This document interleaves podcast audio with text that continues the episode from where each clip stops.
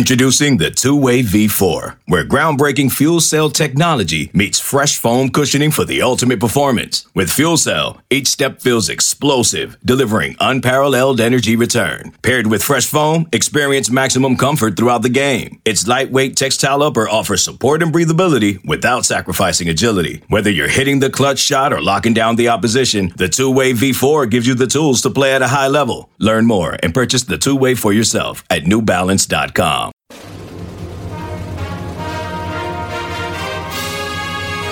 Hey, Trojan fans, it's time to get into the huddle with the Peristyle Podcast. The Peristyle Podcast is your weekly ticket to USC football and recruiting news. Don't forget, you can download the podcast 24 7 at our website, peristylepodcast.com. And now, here's the host of the Peristyle Podcast, USCFootball.com publisher, Ryan Abraham. Hello, Trojan fans. Welcome to the Peristyle Podcast on a Monday. Today on the podcast, we are talking with the coach, Harvey Hyde, about USC's 38 27 victory over the Notre Dame Fighting Irish, sweeping the rival schools at the end of the season and finishing 11 and 1. Today is the anniversary of the day that USC hired Lincoln Riley. Pretty crazy. One year ago today, it was announced that Lincoln Riley was leaving Oklahoma and coming to USC. So much has happened in the last 365 days. So we're kind of get a little recap with the coach of all that that's been going on. If you have any questions or comments for the show, you can email us podcast at uscfootball.com or call or text us at 424-254-9141. And if you have uh, the podcasting app of your choice, if they have the ability to leave us a rating, a five-star rating is awesome. That does help to grow the show or some kind of review, comments, feedback, suggestions, anything you put up there.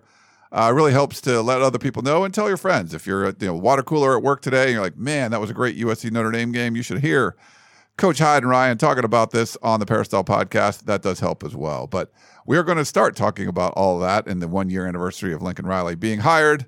Big deal. Mike Bohn, Brandon Sosna uh, doing that a year ago. What a difference a year makes, Coach, from four and eight to eleven and one. It certainly is, uh, and I tell you what the excitement is all about, Ryan. Too, the excitement is this is what's expected in Southern California when USC has a great football program and is the face of the Pac-12. UCLA across town also had a great football program, ended up nine and three. The national exposure Southern California got for both programs as far as recruiting, USC back-to-back national uh, viewerships as far as prime time it's such a great feeling to see the traveler, the horse coming onto the field, the band playing, the crowd excited, tailgating going on, people leaving the Coliseum excited and happy and going forward uh, and, and completing a great Thanksgiving weekend. This is what it's been in the past, way past, and this is what and the way it should be. And if you look at it now, if this was several years ago, there wouldn't have been a championship game, the Rose Bowl would have been decided.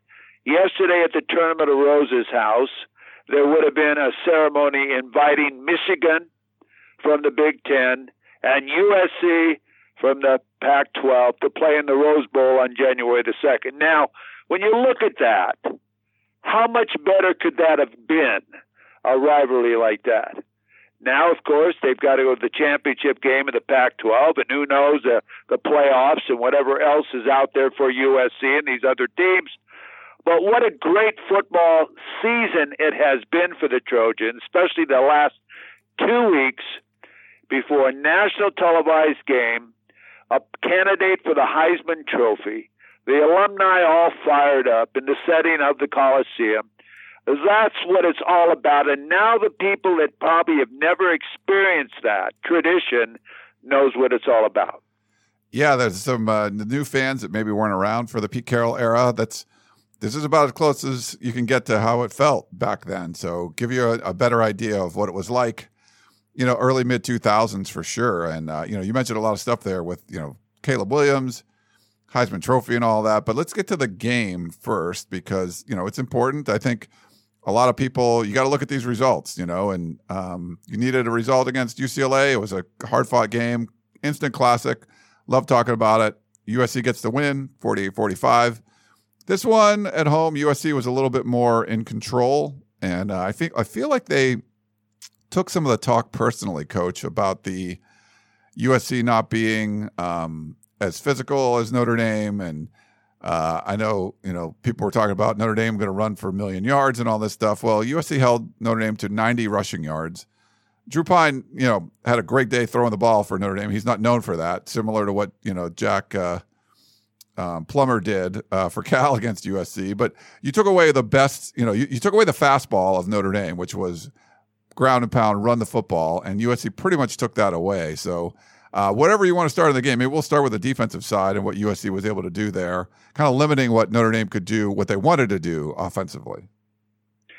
Well, they did the same thing against UCLA. You've got to take away the run of the uh, things that are the heart and soul of both their uh, above UCLA and USC, and that's the running game.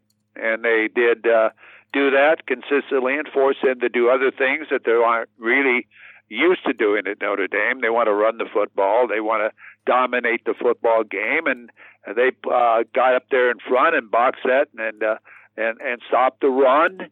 Uh, they could have done a little better job, but they played hard. And this is one thing that they do on defense. They play hard. Unfortunately, the passing game, uh, uh, they didn't really do the job. That you knew they were going to throw the ball to Myers, their tight end. You know that's where it's going. And uh, maybe they could have manned up on him more with Bullock, uh, a guy a little bit bigger, and played a corner two double team him or a linebacker who tried to work with him and make them throw to the receivers outside, which isn't the strength of their passing game. But they did enough. And in the first half, Notre Dame uh, was not prepared for the quickness and speed of USC. You can demonstrate it, you can work on it, but you can't adjust to it until you see it. And that's what they did as far as how hard they played.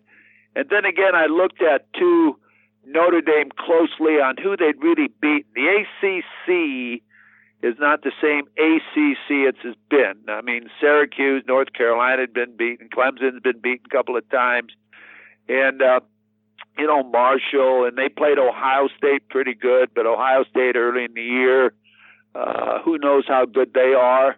And then again, Stanford beating Notre Dame. So it came down that if USC brought their game on defense and USC was able to demonstrate their offense the way they are with their quickness and explosiveness, that if they got ahead of Notre Dame, they would force them to do things that they don't want to do, and that's what they did. Because if you look in the second half, USC defensively, since we're talking defensively, really had a tough time slowing down Notre Dame. They really did. They had that. Uh, they had two turnovers when they needed them, or possibly Notre Dame would have scored. So, uh, but they uh, hung in there and got it done, and we call it here every Monday turnover defense. And again, the turnover defense got it done for them, and they did just enough to allow the offense to outscore Notre Dame, and that's what it's all about. Not the statistics, but the score, and USC did that. They did, and uh, the speaking of the offensive side of the ball, um, another. It wasn't a classic like Caleb Williams throw for 320 yards or whatever like that, um, but this was just a special performance, mostly with him showing his mobility, some of the spins, uh, you know, just just running around like it was like a video game. And I don't know if there was, you know, people talk about the Heisman moments. Um, he's thrust himself into the forefront. He's the the clear favorite. I mean, one of the I, I saw one betting site this morning. It was like he was like minus twenty five hundred or something like that, and um, clearly the number one choice to win the Heisman Trophy. But he would, you know, just the way he was able to escape pressure, really frustrate, you know, the the Notre Dame defense. Uh, they got him a couple times, but for the most part, he was able to get away, find someone downfield, take off and run himself um, just was special. He would not. He was willing himself to not. You know, he did not want the play to die, and uh, it was it was pretty impressive. But I wanted to get your thoughts on his performance and uh, and you know potentially winning the Heisman Trophy. Well, first of all, I think he has fun uh, demonstrating all those moves and running around that he does, and I think a lot of it now he's doing for fun and showing off his abilities. I, I really do. It's not necessary to do some of the things he's doing, but he's having a lot of fun. But what they've done with this, they've stretched the field and made it almost impossible, very difficult for a team to defense them. All the time you hear me talking about stretching the field, stretching the field, running counters, running reverses, doing things that uh, the defense is forced to cover the entire field, and you can't do it all at speed. And they start off with two reverses and so on. They got a little bit too cute in throwing that pass to Caleb Williams. You don't need to do that. But then again, when he, uh, you've heard me talk about the one back offense and the quarterback having to be an athletic quarterback to run that offense. And, and he does that the way he read the defense and pulled the ball off and ran the ball into the end zone. It's almost uh, impossible to stop all of that. And uh, I think that's what they're starting to l- uh, believe in now. I think they believe in the run now at USC. At the beginning of the season, they didn't believe in the run. I don't care what anybody says. They might have talked about it, but now they're running the football. They could even run it a little bit more. And I think that uh, the addition now of Austin J- Jones, uh, James, uh, what a great back he's turned into. And good things happen to people when it happens. He ran hard and and he was tough to stop and the running game was there and the keep was there and the passes were there and it made it all happen. I think the utilizing of the tight end could be more involved in the game. They're not utilizing the tight end as much as they could as far as the middle of the field.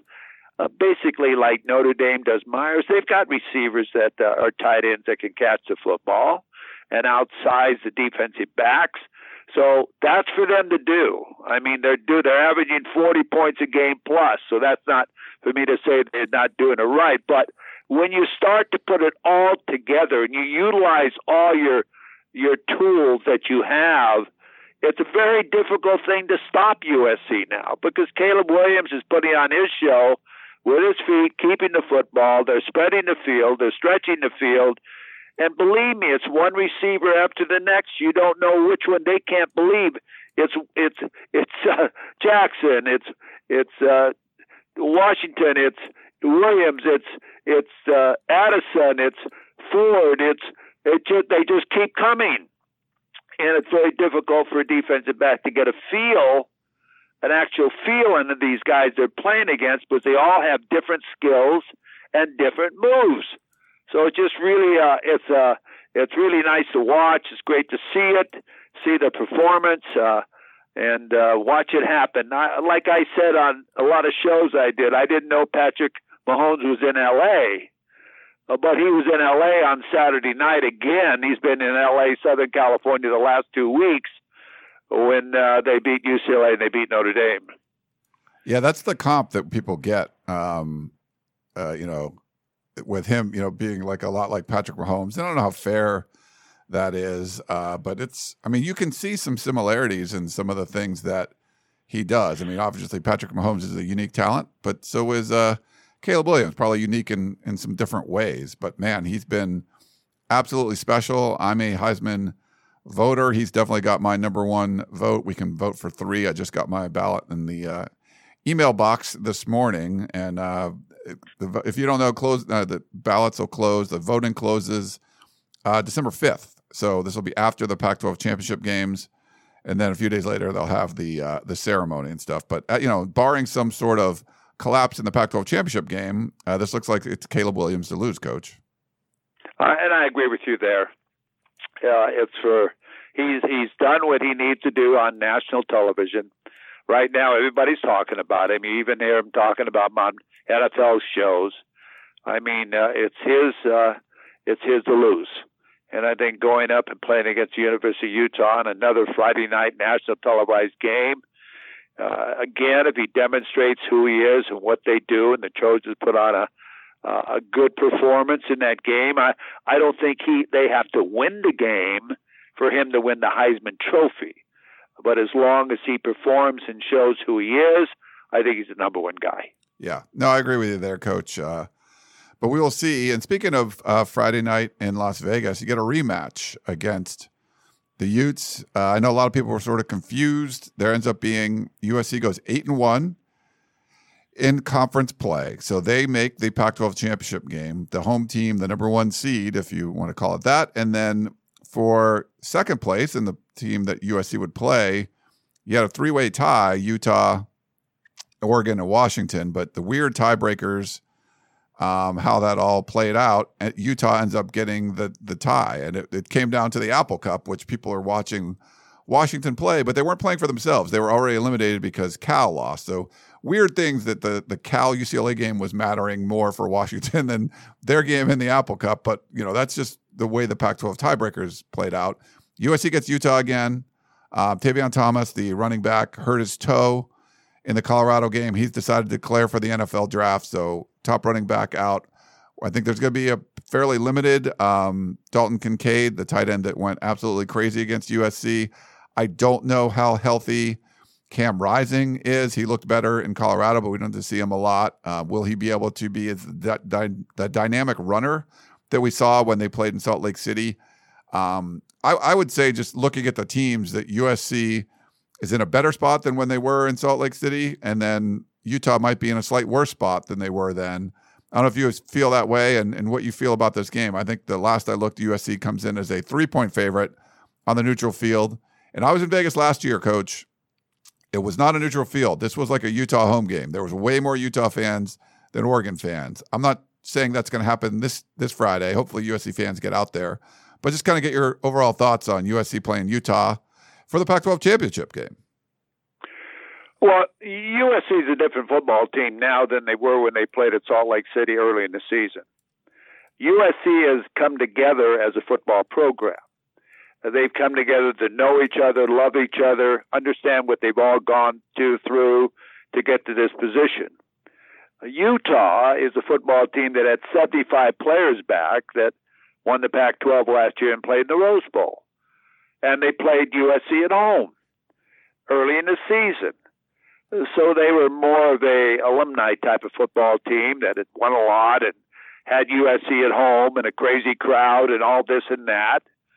And USC, uh, uh, big road game, first big road game, first big, big game for Ghost Lincoln Riley and the USC Trojans. And uh, now USC has a lot of momentum going right now. Uh, they're on a roll with UCLA and Notre Dame. And me, as a football coach, says to my football team, guys, let's don't screw it up. We're in a position now where we can do something that nobody thought we could do. Let's do it. Let's get it done. We're all business. We got one less day. Let's go up there. It's Las Vegas, but let's pretend it's in our backyard. We don't care where we're playing it. We just got to play this game no matter where it is, even if it's on the moon. And you go up there and you play this football game. Now, when they played in Salt Lake City, Kincaid had a crazy game 15 catches or 16 catches. They had an opportunity to play against UCLA's tight end and also Notre Dame's tight end. They should get a better idea on how to play Utah's tight end with a different type of combination than what they did before.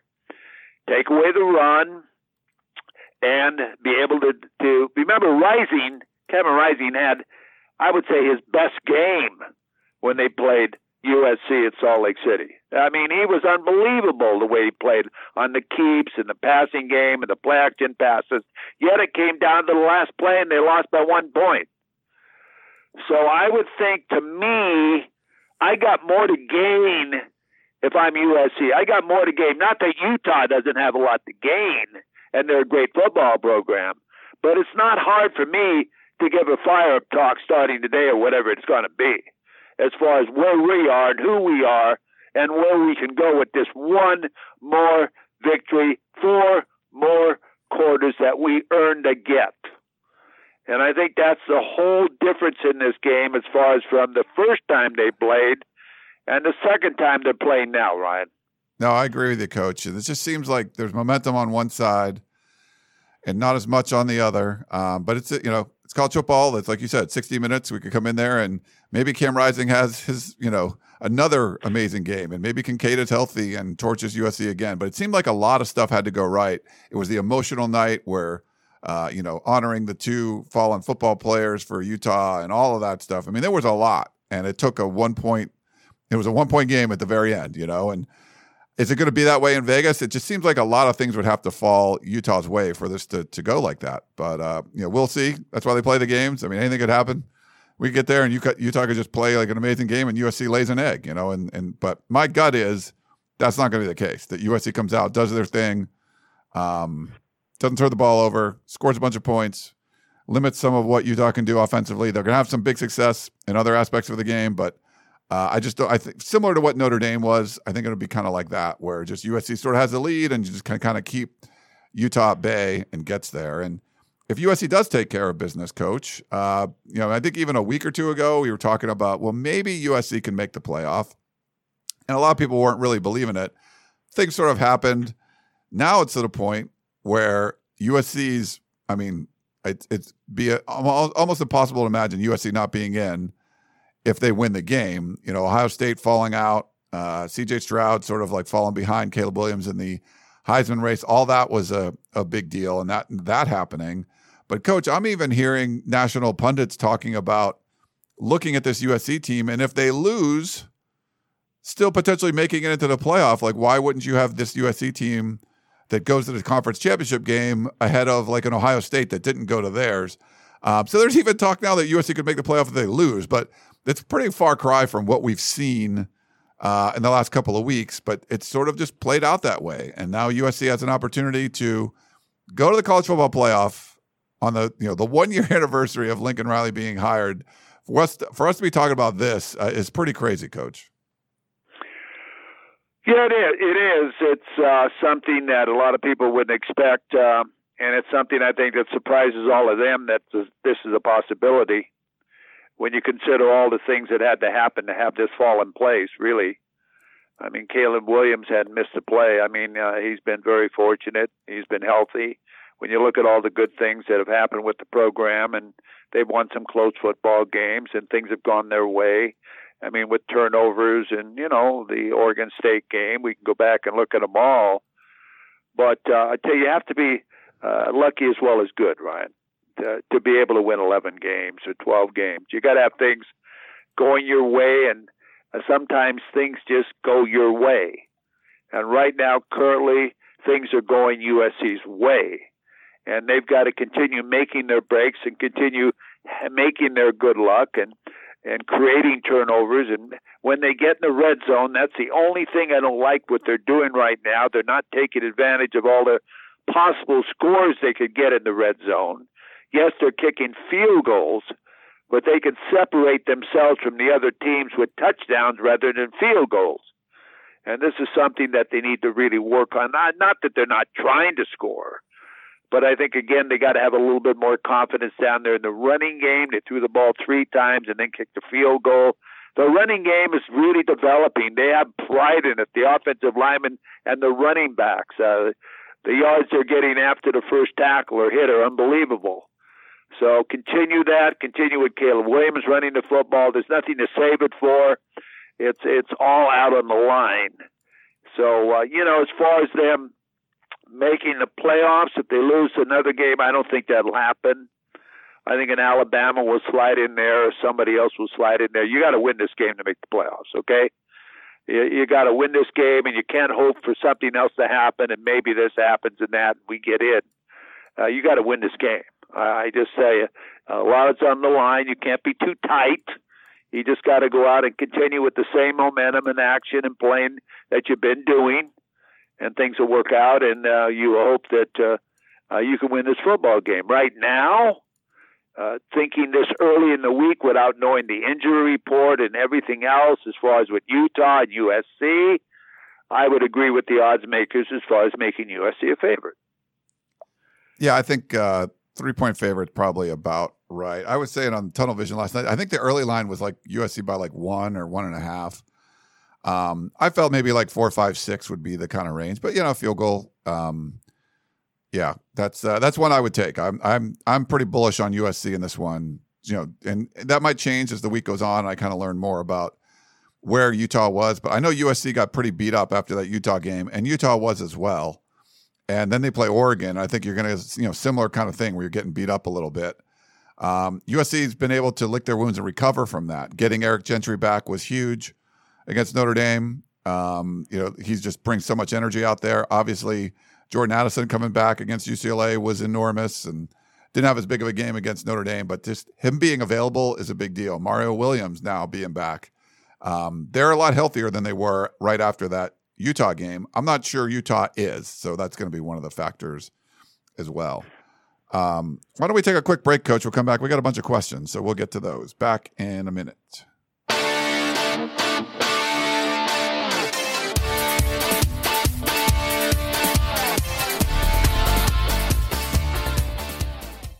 This episode is brought to you by Progressive Insurance. Whether you love true crime or comedy, celebrity interviews or news, you call the shots on what's in your podcast queue. And guess what? Now you can call them on your auto insurance too with the Name Your Price tool from Progressive.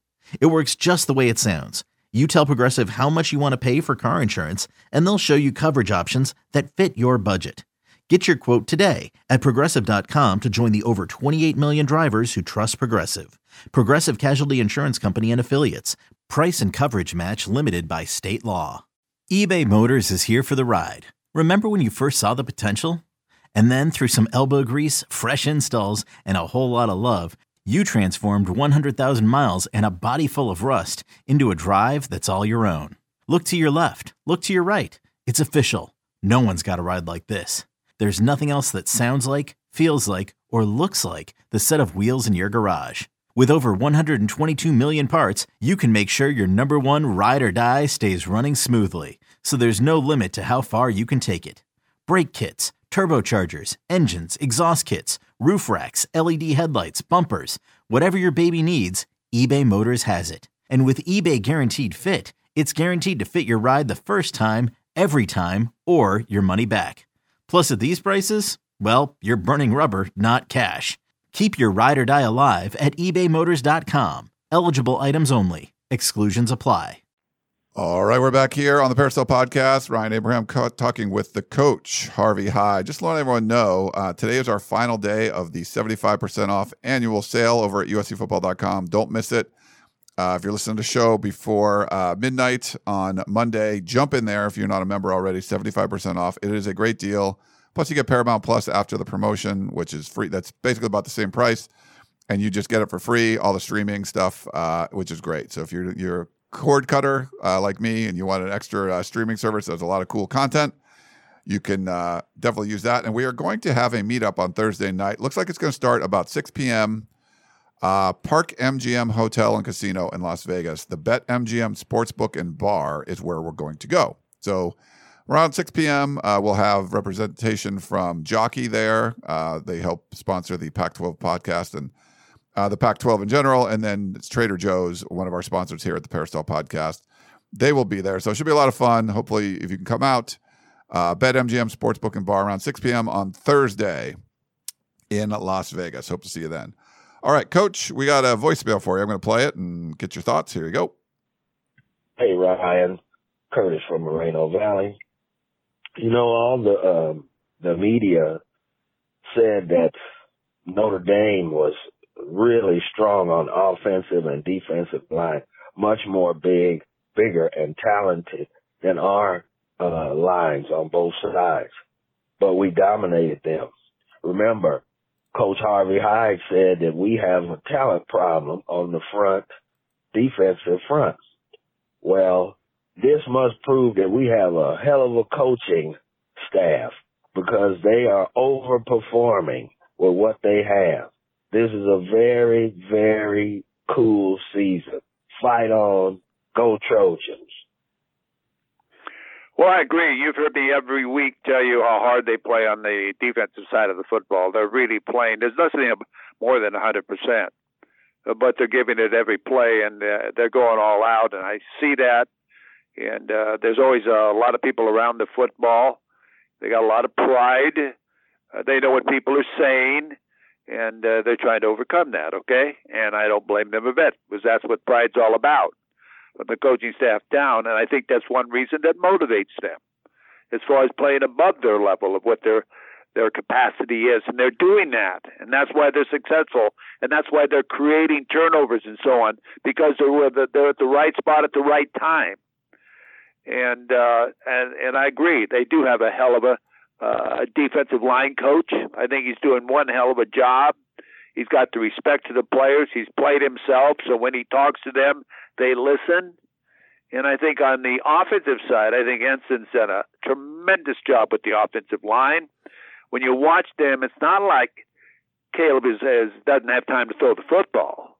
I mean, these guys are big. They take the proper steps. They're right in front of the guy. I like the way they take away the angles as far as to the quarterback. Now, occasionally they'll miss an assignment or get turned around or they'll blitz by them as far as a corner blitz or somebody coming up the middle. That happens to everybody, but everybody's trying to do their job. And they're doing a good job. And Caleb, to be honest with you, is taking a little bit too long trying to look at the field, and the receivers aren't really reacting to him having this much time and trying to come back to the open areas or dumping off to a back or have the tight end uh, find the open area where he has somebody to throw the football to. So he starts his uh, magic and runs around and so on and, and makes something happen, or he runs a football for a first down or whatever. But I think the offensive line has turned out far better than what I ever expected it or anyone else did. I think the combination of the way they're playing Haskins and Monheim and moving him down to guard with Murphy coming in. I think Murphy, where'd he come from? Kid's doing a great job. I'm watching him play as a young player. So when you look at everything in there, the combinations of what they've done as far as with this football team and and brought them along, I think it's been a, a miraculous job. I, I really do, and I give them a lot of credit because you know uh, you got to have athletes coach. You got to have people with the right attitude to coach. And these guys have come to peace uh, to USC for a reason. They all committed to come there to do this, to make it happen. They left a lot of them left other universities to see this happen. It's a dream come true for them. So there's a there's a lot of incentives for this USC football team and coaches. So uh, you know, you just continue to beat the drum and you continue to play hard, and you hope good things happen. Yeah. Uh, Coach, we, our friend Sir Eric of Troy sent us a text message. He says, "Ryan, you're my man." but I have to gr- disagree with you this time. I think the rematch with Utah in the Pac 12 championship game is a much bigger deal than playing Oregon would have been. Rematch like Ali Frazier, like Rocky Balboa and Apollo Creed. That's fictional, by the way. Uh, you mentioned that Oregon would be the best because of head to head recruiting. Well, we are in that ship. The Ducks are not. Enough said. Uh, still your buddy, and the still your buddy though, and still love what you do for USC football fans, Sir Eric of Troy. Quick comment, Sir Eric of Troy. So no, Oregon's been beating USC for those uh, offensive linemen. They've been getting those, winning those recruiting battles. Now we'll see that you know it can certainly change just by USC leaving the conference, and maybe that you know Oregon's not going to get the same opportunities. But this is the team that's been beating you head to head for those guys. I think it's a better opportunity to play a team like Oregon. To be honest, right now it'd be better to play Washington because they got the high powered offense and um, you know they're ten and two right now, so it would look even better uh, than a nine and three Utah team that lost to uh, Florida to start the season. Um, I think it's good to get the revenge, but I still I think I would rather USC play the teams that they haven't played yet, uh, Washington or in Oregon. It's all kind of moot because you know USC is going to make the playoff if they win, so it didn't matter who they play. But any thoughts on that, Coach? If you would have preferred you know one team or another? Well, uh, I saw Washington play UCLA, and UCLA beat Washington pretty handily. Now Washington's really a well-coached team, and uh, and uh, they, you know, they. I would have liked to see them play Washington. I think they could beat Washington. I think Washington is not as physical as what Utah is.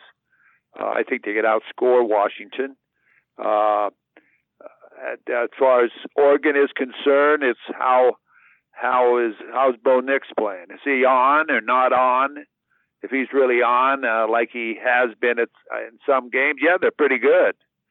But then I watch Oregon State beat up on them, come back and beat them. It's almost like uh, overconfidence in the second half. Oregon State, good football team, came back and drove the football right down their throat. Okay, so uh, I'm not saying that USC couldn't do the same thing. Uh, but oh, I think it's a good fit to play Utah.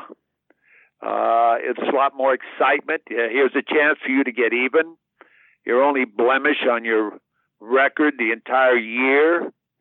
They're from your division. You're going to settle it. You know, uh, you bring your lunch pail, and I'll bring my lunch pail, and we'll just find out what's going to happen here. And I, I think it's exciting to play a team that played in the Rose Bowl last year, a team that uh, almost beat Ohio State. Uh, I think it's going to be excited to play them in a neutral site, and uh, it's a chance to get even. Uh, not that those other teams aren't good football teams, but uh, I'm not saying which one I'd rather play. I'm just saying I'm ready to play any of them to get done what we need to do. So uh, you got to. Everybody has their strengths and everybody has their weaknesses, and who knows what the injury reports are and all this and that. But I think USC will do some things differently against Utah than what they did before, and Utah will probably do some things differently that they did before USC before. So I think it's uh, an exciting game. That's why we're talking about it, and it doesn't make any difference who you play. It's just uh, uh, you've got to go there with a game plan and execute it, and don't beat yourself. And what happens sometimes teams try too much and they beat themselves. They try to do it all as far as throw the ball too much or throw the ball into coverages or this or that instead of letting yourself just be who you are. And I think that's one thing USC has to learn to do is be who you are utilize all of your talent that you have. Your running game now, I think you're more of a believer in it. I think Coach Lincoln Riley's more of a believer in it. He's seeing it actually work, and it's really making them a better football team.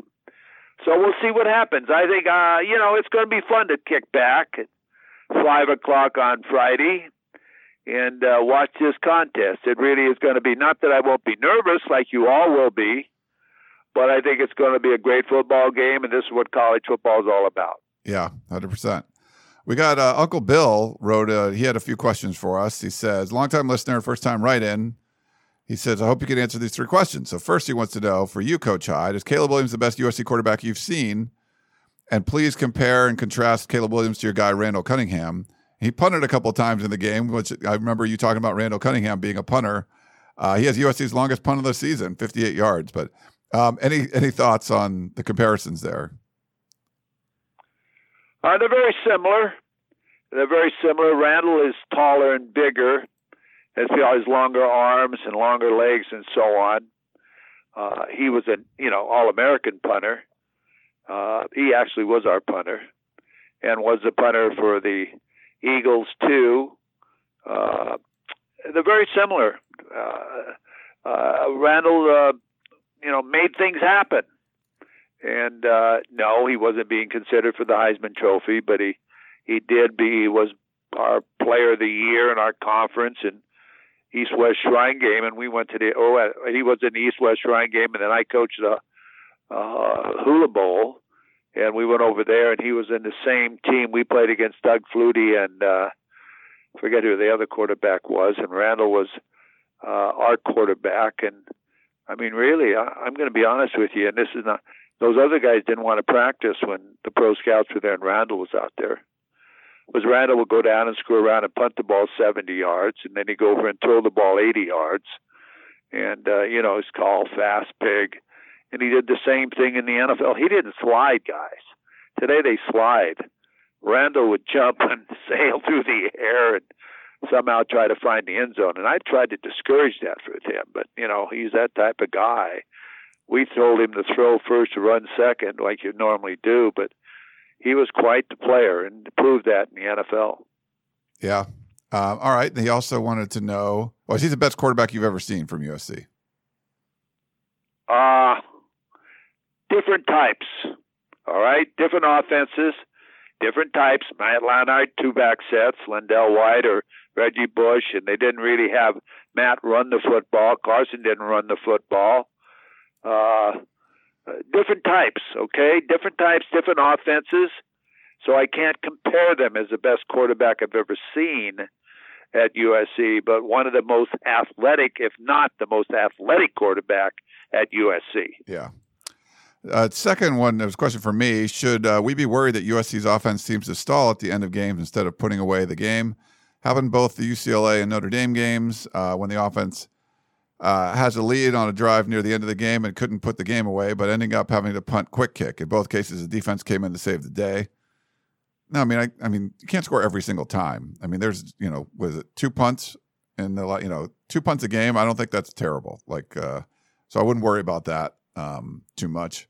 And he said, questions for both. Ryan famously has always said that if USC just needs to hire a competent coach, then USC will do well. Do you still believe this? I mean, it's proven today. This is one year since you hired Lincoln Riley. it seems that the coaching floor has been raised really high, so much so that it's harder to separate uh, at the top. To have a consistent college football playoff contender, there aren't many coaches that can do it because it requires an extraordinary individual who needs to be capable in so many things like X's and O's, games management, star player recruitment, star assistant coaching recruitment, alumni relations, NCAA compliance, delegate responsibility, stable family life, maturity, etc. Uh, thanks for thanks and being a premium member is great. Uncle Bill and parts unknown. And real quick, I think you know Lincoln Riley was a grand slam. That's like four and eight to eleven and one in a you know in the first year. If you hired Kalen DeBoer, I think he would have a lot of success. Maybe he's not 11 and 1, but he could get there. Like you really just if you get someone good, USC has all this, you know, the the inherent advantages around it that you would be good soon. You hired amazing, which USC's not even got close to hiring before. They would hire like okay, or maybe that would be good. But like a Kalen DeBoer, I think he'd kill it at USC. He'd be great, you know. And there's a lot of coaches that would have been really good, way better than what USC had hired in the past. Just don't, you know, you got to stay away from incompetent. Just just being competent, you can be really good at USC. Now they went out beyond competent. They went out and got great, and you see the results right away. So I think this what Lincoln Riley's been able to do in one year pretty much proves everything that I was saying before. Like stop hiring people that aren't good at their jobs. Hire someone that's good at their job, and they'll do a good job. And because USC is a great job, and you can have a lot of success there, and USC did. So I don't know. Any thoughts on that, Coach? Well, I just I'll say it to you this way: you you get what you pay for. Okay. Yeah. A lot of people said, "Oh my gosh, that much money." Well, you're complaining about what you're paying him now. No. Uh, does the school uh, did the school have to make a change and uh, show a difference in philosophy and uh, say football is important here and we're going to do whatever's necessary to make football what it was or try to get back as soon as we can? Yes. Well, when you have everybody pulling on the rope the same way, then obviously you have a chance to be successful faster. And he was able to assume his own staff, put together, run his own football program, not being told what to do, and uh, he did it. I mean, it was nice going to a spring football practice last year or spring game where it wasn't a a circus. Well, the only thing they missed was the merry, merry-go-rounds and and, and this in the past 10 years, their spring practice has been a circus. I mean, it, uh, they didn't hit anybody. They just ran around. They, they went after it. They played hard. They scrimmaged. They were on the field. They didn't want to waste a day. In some of the past staffs, hell, they went to the Hollywood Holly, Holiday Bowl one year, and hell, they fired all their coaches and coached with GAs, and they only practiced five days. I mean, that's the difference in a a football program. Who couldn't see that, Ryan? I mean, who's the administrator in charge? You could say, what is going on here? And that's what was going on. And everybody saw it. And you heard me talking about it. You heard me talk about the offense being 31 flavors. You heard me talking about all these different things, and nobody was listening. But I was telling you what I was seeing. And now you've gone out and you've done something where you've got an athletic quarterback running the one back offense that can be the second running back if necessary. You're doing the things that are necessary to be a great football program. And that's what they're doing, and it's USC, and they're able to attract great student athletes. And Saturday, they had 1,100 people there as far as parents, family, and athletes to watch that Coliseum with 72,000 people beat Notre Dame. Now, I would say this is a pretty good start on the recruiting as far as for the future. I would think that. Well, you've got to have everything in place to be able to do those type of things, and now they're moving that way. Yeah.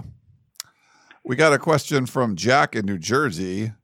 Ryan and Coach Hyde. Wow, just freaking wow. 11 to 1 and soundly beating your two rivals who were ranked. Coach Lincoln Riley has put USC football back on the map where they belong. Just goes to show what a good coach can do for a program. Took almost two years for me to get over Coach Hackett PTSD, but I'm over my knucklehead Helton PTSD officially now. My question is for Coach Hyde. What did you think about uh, the offense showing multiple new looks so early and often in this game? Personally, I felt it made Notre Dame defense play more cautious. As always, great job by you guys. Hope everyone had a great Thanksgiving. Fight on from Jack. Well, Jack, I think it was great. I I mentioned that they stretched the field. I mean, they ran the reverses, two reverses early. They stretched the field. They made you aware that you're coming back to the backside, held the backside people. Caleb Williams ran the football. They threw the ball, threw the ball well. I mean, all of a sudden Notre Dame. Wait a minute, you haven't done that before. Wait a minute. They'll line you up to doing something. Hey, coach, what do I do on this? And, uh, you know, these things shake up people when they worked all week on a game plan and they haven't seen these type of plays maybe once or twice during the year. They didn't see really a read like Caleb Williams was actually reading on that. I mean, he gave that ball to that guy and then pulled it out, Jones. He pulled it out and ran into the end zone. So, I mean, in the one play, he just pulled it out and tossed it over the Wood, he ran it in, but he leaded the guy. There was nobody there. Nobody. And all the time you've heard me talk about just keep the ball and run outside. There'll be nobody there. And then he ran inside, and obviously that's what they've done and been able to take advantage of those type of things. And I think that's why they're a better football team on the offensive side of the football, was they're starting to believe in doing things that you need to do to win. Now I think they should have thrown the ball when they uh, run the ball when they were down there. I think it was first and goal, and they threw the ball ball three times. And you know, you know how I am when you're down there on the first and goal, and you're on three or four yard line. You need to pass the ball. Don't worry about stats for the Heisman Trophy or whatever. Win the football game. And uh, the way they were running the football, man, uh, run it in there, pound their butts. Uh, they didn't do that, but I mean, you know, that's me sitting there watching a game, like you sit there and watch a game and saying what I would have done, which you would have done, what they did is maybe all three different things. We got one last one, Coach. Our buddy Dan, class of 1962. He says, Hey, Ryan and Coach Hyde. Let me start by saying that if Caleb Williams doesn't win the Heisman Trophy, there's no justice in college football. No single player in the game means more to his team winning than Caleb Williams. He is a man among boys, not only for his playing ability, but his for his leadership. My question for Coach Hyde is how should the USC defense, how should USC defense the Utah tight end Dalton Kincaid in a championship game? Three more wins is all we need for a once in a lifetime season that will start the Lincoln Riley dynasty at USC. Fight on and keep winning, Dan, class of 62.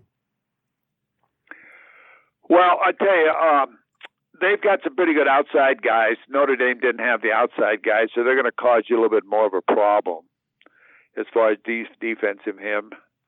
Uh, you know, I put a bigger guy on him. I, I would probably uh, move Bullock over there. Bullock's six two, uh, a bigger defensive back on him, and then have some help with the linebacker. Uh, I, I, but you got to take him out of the game. Uh, you can't allow him to beat you. Okay, you just can't allow him to beat you. I would hold him up in the line of scrimmage. I would try try to throw his timing off. I might double team him on the line of scrimmage, inside out, and hold him on the line of scrimmage, uh, and not even let him to release off the line of scrimmage, or at least throw his timing off. Where when he does get off, he's not in a decent route where maybe uh, Rising's being hustled around and has to try to find him and so on. But I wouldn't let him get off the line of scrimmage. I wouldn't let him uh, you know, get get run free. I just I just wouldn't let it happen. I put my defensive tackle on him and just knock him back every single time, or rush through him. Just do a hard rush through him. Uh, just not to let. Now they're going to put him in a flex position when you do that. They're going to split him out about five yards or four yards. But when they do that, that hurts a running game. So when they do that, then you got to be more aware of the passing game and know maybe possibly they're going to run the uh, pass the football. Then you play them the same way, but you cover up with the linebacker. You go down and scrape to give the off tackle hole uh, for the linebacker to cover. But you got to. You can't let him get off the line of scrimmage without knocking him around. You just can't let him get off the line of scrimmage, and you got to bump him and do all the things that are necessary uh, to be able to throw off their timing to him. I, that's what I would do. You're not going to stop him completely but you got to slow him down. Yeah. All right. Well, we'll see. We got to see how healthy he is. Um, you know, that's uh, it's going to be a big deal. Like, you know, trying to slow down Dalton Kincaid. No, it could be some other, you know, some other player that you don't even think about is going to go off for Utah. I mean, who knows? It's college football. It's always going to be a lot of fun. But knowing what Dalton Kincaid did already, um, I mean, you can't expect 16 catches on 16 targets for 234 yards, a couple touchdowns. You just can't expect that again. Um, so try to limit him. You know, maybe eight catches for like 130 yards, which would be huge, but you know, like half of what he did the prior game. So we'll we'll have to see. Uh, but coach, great stuff. Really looking forward. Short week and uh, heading off to Las Vegas, and uh, next week get talk about potentially a Pac-12 championship and playoff team in USC. So that'll be a lot of fun. Well, I tell you, we'll see what happens here, buddy. It's going to be a great one, uh, uh, and we don't have to wait uh, until Saturday. Uh, it's going to be a great one, and uh, I, I'm looking forward to it. Want to congratulate the team because really, what do you do next year? I think that one thing Lincoln Riley did was uh, spoil everyone.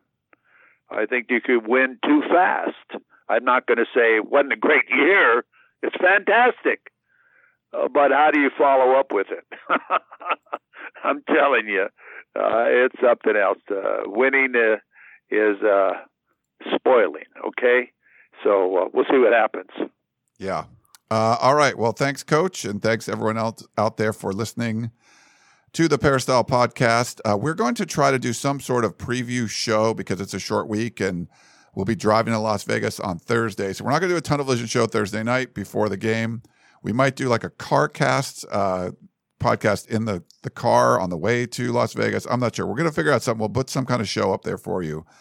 Uh, but we do appreciate you uh, all listening in and reaching out and sending emails and leaving us reviews and all that stuff. So thank you so much for all of that. Thank you for listening, and we will talk to you next time.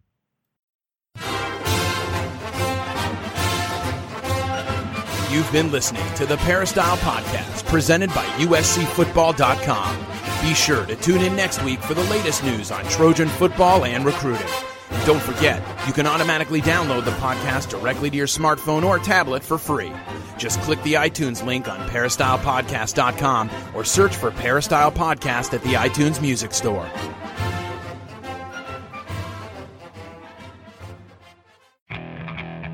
Okay, picture this. It's Friday afternoon when a thought hits you. I can waste another weekend doing the same old whatever, or I can conquer it. I can hop into my all new Hyundai Santa Fe and hit the road. Any road. The steeper, the better. Because my all new Santa Fe is available with HTRAC, all wheel drive, so I can hit the trail without a worry in the world. Heck, with three rows and best in class rear cargo space, I can pack the whole family in with all our gear. We've got available dual wireless charging for our phones, so we'll never lose touch with civilization, and we won't lose touch with the primordial power of Mother Earth. So, which is it? Waste the weekend or do something a little more epic? And conquer it in the all new Hyundai Santa Fe. Visit HyundaiUSA.com or call 562 for more details. Hyundai, there's joy in every journey.